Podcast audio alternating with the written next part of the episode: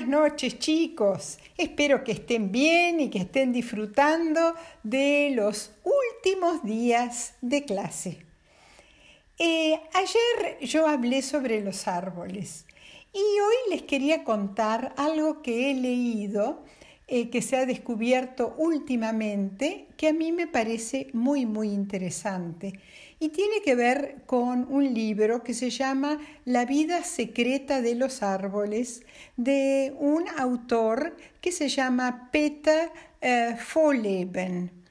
Y habla de lo siguiente. Antes se pensaba que en un bosque los árboles competían para vivir y competían para lograr estar más altos y recibir más luz del sol, o competían por el agua, y que los árboles grandes finalmente asfixiaban a los más chicos, y que era como si fuera una gran lucha por la vida. Pero este señor Peter Wohlleben descubrió algo muy interesante que parece que refuta, contradice lo que se pensaba hasta hace muy poco tiempo. Él ha estudiado muchísimo a los árboles en los bosques y ha llegado a estas conclusiones: que todos los árboles de un bosque, sean de la misma especie o no, están conectados entre sí a través de una red bajo tierra, o sea, subterránea, de micorrizas. ¿Qué son micorrizas? Son honguitos que se conectan entre sí y con las raíces de los árboles. No solo se comunican los árboles, sino que se ayudan. Si un árbol está débil, los otros les mandan alimento. ¿Y qué es el alimento de los árboles? Son los minerales, el carbono, el nitrógeno, el fósforo y el agua. Y así que si un árbol está débil, los otros le mandan este alimento por los honguitos en las raíces. También si hay algún peligro, por ejemplo, el ataque de insectos o que hay mucha sequía, entonces los árboles comunican esta información a otros árboles. A veces hay árboles que se han caído hace mucho tiempo y parecen secos, pero no es así.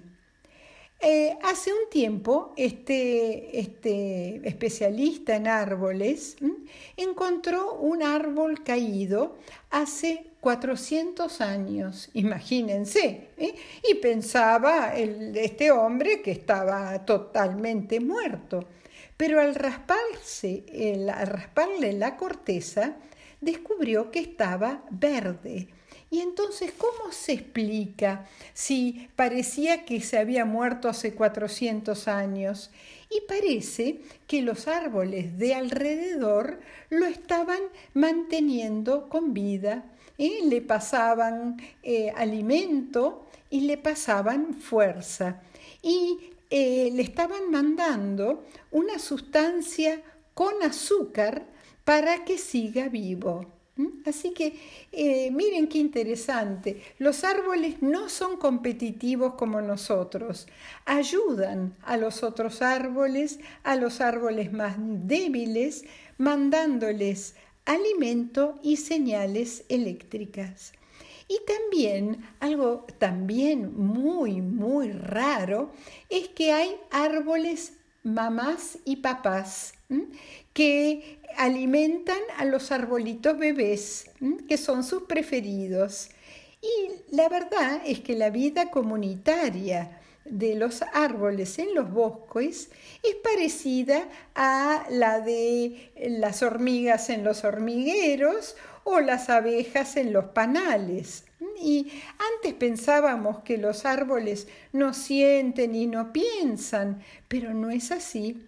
Los árboles son seres sociales, inteligentes y hasta se dice que emiten sonidos que son inaudibles para nosotros, pero que se comunican no solo por medio de sus raíces, sino por medio de los sonidos y que también se comunican por el aire por medio de sus perfumes o los distintos olores que mandan para mandar mensajes entre ellos. También a veces los árboles se hacen amiguitos. Por ejemplo, hay un caso de dos árboles que eran muy, muy amigos. Se ayudaban cuando estaban enfermos. Y cuando murió uno, al poco tiempo murió el otro porque estaba triste. ¿Vieron? Qué cosas, ¿no? Qué cosas tan interesantes.